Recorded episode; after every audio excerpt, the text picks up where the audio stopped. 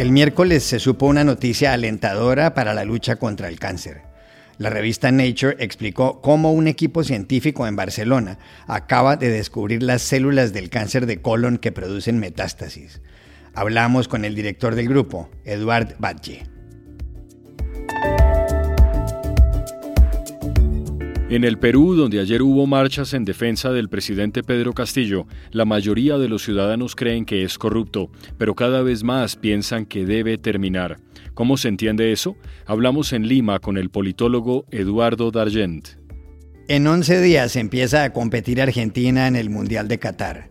Su atractivo es Lionel Messi, sobre el cual la Radio Nacional Pública de Estados Unidos, NPR, acaba de lanzar un podcast bilingüe. Llamamos ayer a su narradora, la periodista Jasmine Garst.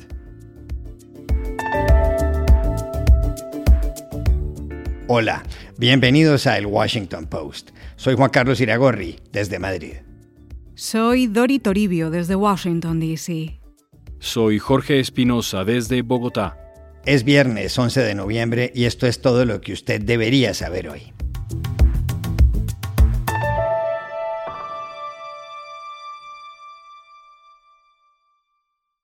El miércoles, la prestigiosa revista Nature publicó una investigación con una noticia positiva para la lucha contra el cáncer.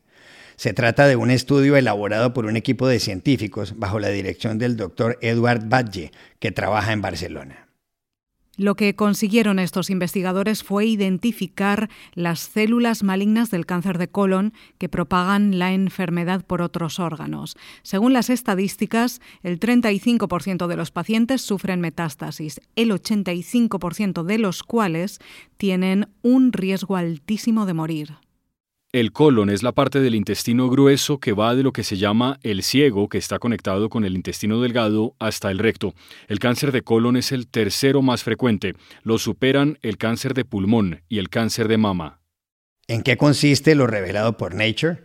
Hablamos ayer con el doctor Badge, profesor del Instituto Catalán de Investigación y Estudios Avanzados y jefe del Laboratorio de Cáncer de Colon del Instituto de Investigaciones Biomédicas de Barcelona. Bien, hemos investigado el fenómeno de las recaídas en el cáncer de colon. Una gran proporción de los pacientes con cáncer colorectal son diagnosticados con un tumor que está localizado en la pared del intestino grueso. Estos ah, pacientes reciben ah, cirugía y ah, quimioterapia y después de ese tratamiento están libres de enfermedad, pero sabemos que entre un 30 y un 40% de estos pacientes recaen en los siguientes años y ah, desarrollan enfermedad metastática que tiene un mal pronóstico. Hemos ah, caracterizado por primera vez las células tumorales diseminadas que están ocultas en nuestros órganos después de la cirugía y que son responsables de regenerar la enfermedad y dar lugar a estas ah, metástasis que eventualmente en muchos casos matarán al paciente. Este es un ah, aspecto ah, que hasta ahora era muy desconocido. Sabíamos muy poco sobre las características de estas células residuales ah, metastáticas.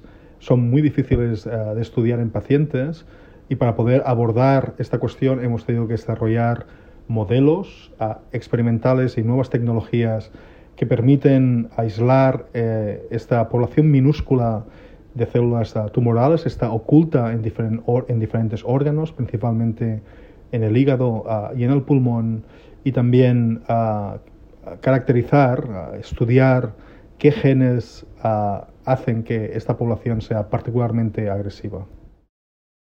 También le preguntamos al doctor Eduard Valle qué aplicación directa puede tener esta investigación en los pacientes de cáncer de colon en todo el mundo.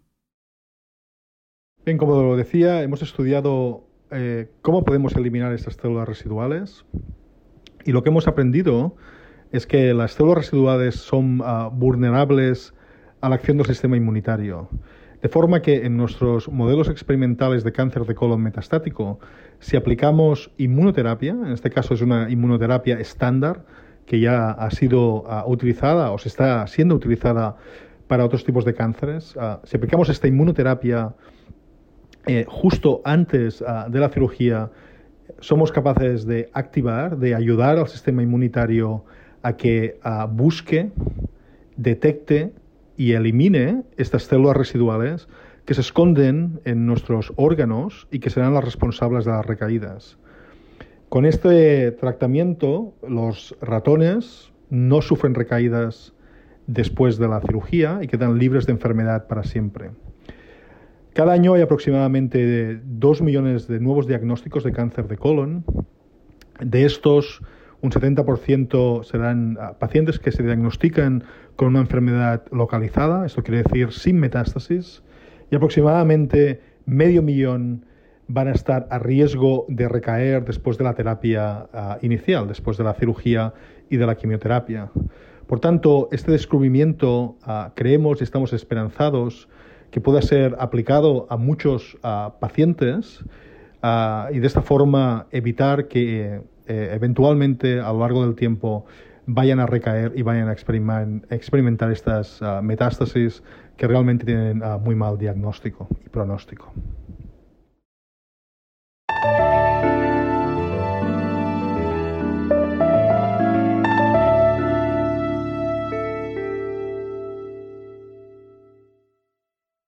Miles de peruanos se manifestaron ayer en Lima para mostrar su apoyo al presidente Pedro Castillo y para criticar al Congreso, encabezado por José Williams, donde se ha registrado una nueva solicitud de destitución, de moción de vacancia, del mandatario.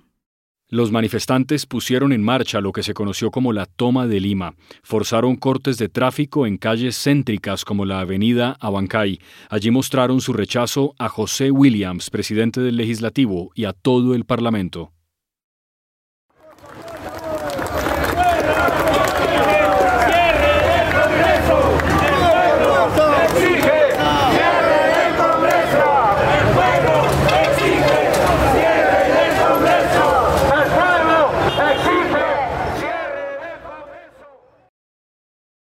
La moción de vacancia, que sería la tercera contra Castillo, está promovida por el congresista Edward Málaga, que empezó a recoger las firmas hace un mes.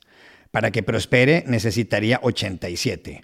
En el legislativo hay 130 escaños. Pedro Castillo se posesionó el 28 de julio del año pasado. Su gobierno ha estado marcado por la inestabilidad. Solo en su primer año de administración tuvo 59 ministros. Además, en su contra hay abiertas varias investigaciones judiciales. Sobre el asunto hay un fenómeno singular, según acaba de anotar en Post Opinión el columnista peruano Diego Salazar. Mientras casi el 60% de los ciudadanos creen que Castillo es corrupto, cada vez más gente considera que debe terminar su periodo. ¿Cómo se explica esto?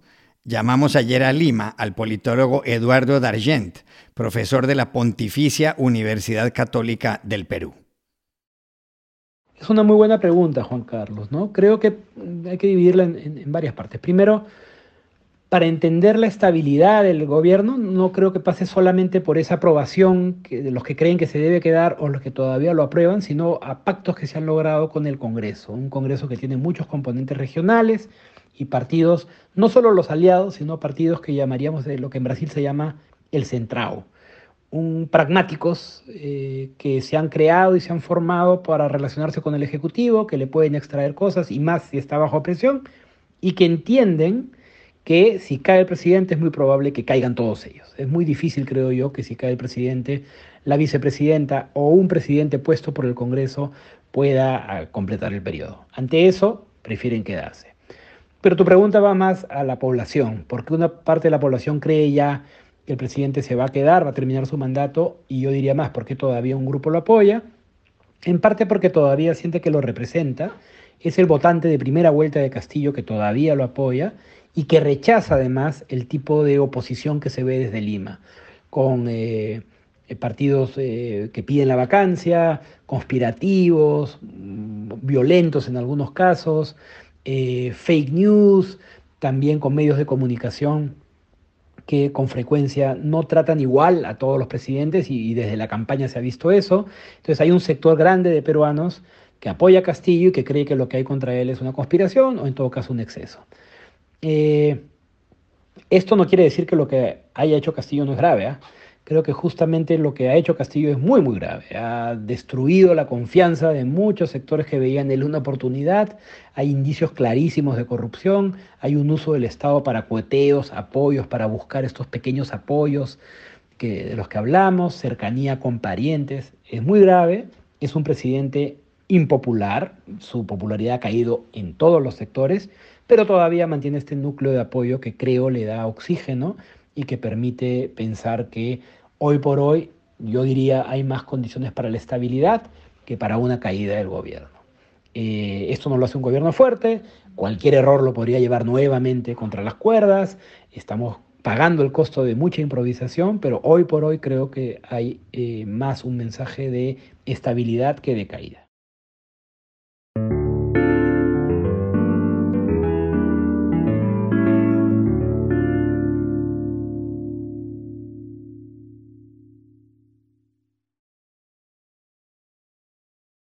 Hoy es 11 de noviembre y en 11 días comienzan a jugar en el Mundial de Fútbol de Qatar la selección argentina y su máxima estrella, Lionel Messi. Messi es una de las atracciones de la Copa Mundo, que comienza el 20 de este mes y termina el 18 de diciembre. Lionel Messi nació en Rosario hace 35 años. Cuando era niño llegó al Barcelona. Ganó 10 ligas de España y 4 Champions. Ha recibido 7 veces el balón de oro. El año pasado se marchó al Paris Saint-Germain. Nunca ha ganado un mundial. A principios de octubre dijo que este será el último. Pero la fascinación por Messi es de tal magnitud que ayer mismo National Public Radio, NPR, la radio nacional pública de Estados Unidos, lanzó un podcast con su historia. Se titula justamente La Última Copa y contará cada semana del Mundial un capítulo de la historia humana y deportiva del jugador. Hay momentos en que se oyen goles anotados por el joven Messi y las voces de asombro de los comentaristas. Vamos, Ronnie para Messi. Vamos, Ahí Messi. está Messi. Messi. ¡Gol! Desde luego, solo pueden hacer este tipo de jugadas los elegidos y Messi es uno de ellos. Es diferente. El podcast, elaborado conjuntamente con Futuros Studios, tiene por narradora, tanto en inglés como en español, a la periodista argentina Jazmín Garst. Ayer la llamamos a preguntarle cuál momento de la vida de Messi fue el primer escalón para que él subiera al cielo. El primer peldaño en la carrera futbolística de Leonel Messi, en definitiva, es cuando él decide irse de su país cuando decide irse de la Argentina, tiene tan solo 12, 13 años cuando se va al Barça, se va a España, a la academia súper prestigiosa del Barça, la Masía. Y es un sacrificio enorme. Eh, la familia de él se dan cuenta en algún momento que en la Argentina no, no va a funcionar su carrera. La Argentina estaba realmente al borde del colapso en el 2001 y Messi tenía un, un problema de crecimiento, tenía una deficiencia hormonal. Y parte de la crisis económica es también una crisis del sistema de salud. ¿No? Eh, simplemente ya hay un momento en la Argentina en la cual no hay insulina para diabéticos, eh, se, se, eh, se, interrumpen tratamientos oncológicos y nada, eh, los Messi se dan cuenta de que van a tener que hacer un sacrificio, de que Messi, Leo Messi va a tener que hacer un sacrificio. Y es un sacrificio enorme. Eh, según su biógrafo, él eh, todas las tardes después de su entrenamiento se pone a llorar en secreto en su habitación. Eh, es un niño que hizo sacrificios enormes para llegar a lo que es.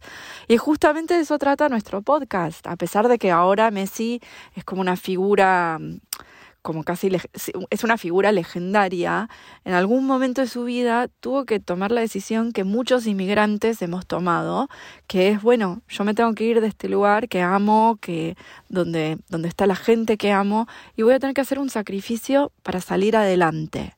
Eh, eso es algo que explora nuestro podcast bastante.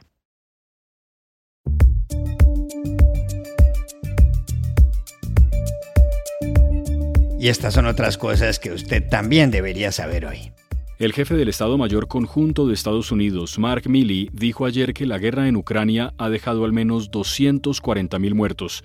En una comparecencia en Nueva York, señaló que 100.000 soldados rusos han muerto o han sido heridos y que el número de bajas entre militares ucranianos puede rondar también los 100.000.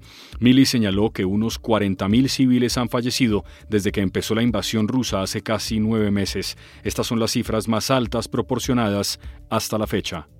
El poeta venezolano Rafael Cadenas fue galardonado ayer con el Premio Cervantes, el más importante de las letras españolas. El anuncio lo hizo en Madrid el ministro de Cultura de España, Miquel Iceta.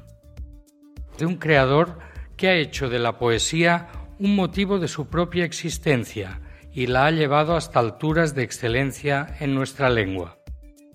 Cadenas, que nació en Barquisimeto hace 92 años, ha ganado también el Premio Nacional de Literatura y el Premio García Lorca. En 1946, después de su primer libro Cantos Iniciales, se vio obligado a exiliarse por su militancia comunista. Eran los tiempos de la dictadura de Marcos Pérez Jiménez. Luego escribiría Los cuadernos del destierro. Un pequeño pueblo en el noroeste de España llamado Salto de Castro, que lleva tres décadas deshabitado, se ha puesto a la venta por 260.000 euros. Se encuentra en la provincia de Zamora, en la comunidad autónoma de Castilla y León, y está pegado a la frontera con Portugal. Tiene 44 viviendas, un bar, una escuela, una casa para huéspedes y una iglesia. Un inversor inmobiliario gallego compró el poblado hace alrededor de 20 años con la idea de convertirlo en una zona de turismo rural pero cuando llegó la crisis financiera de 2008 abandonó el proyecto. Ahora ha decidido venderlo y ha recibido cientos de ofertas de todos los lugares del mundo. Y aquí termina el episodio de hoy de El Washington Post. El guapo.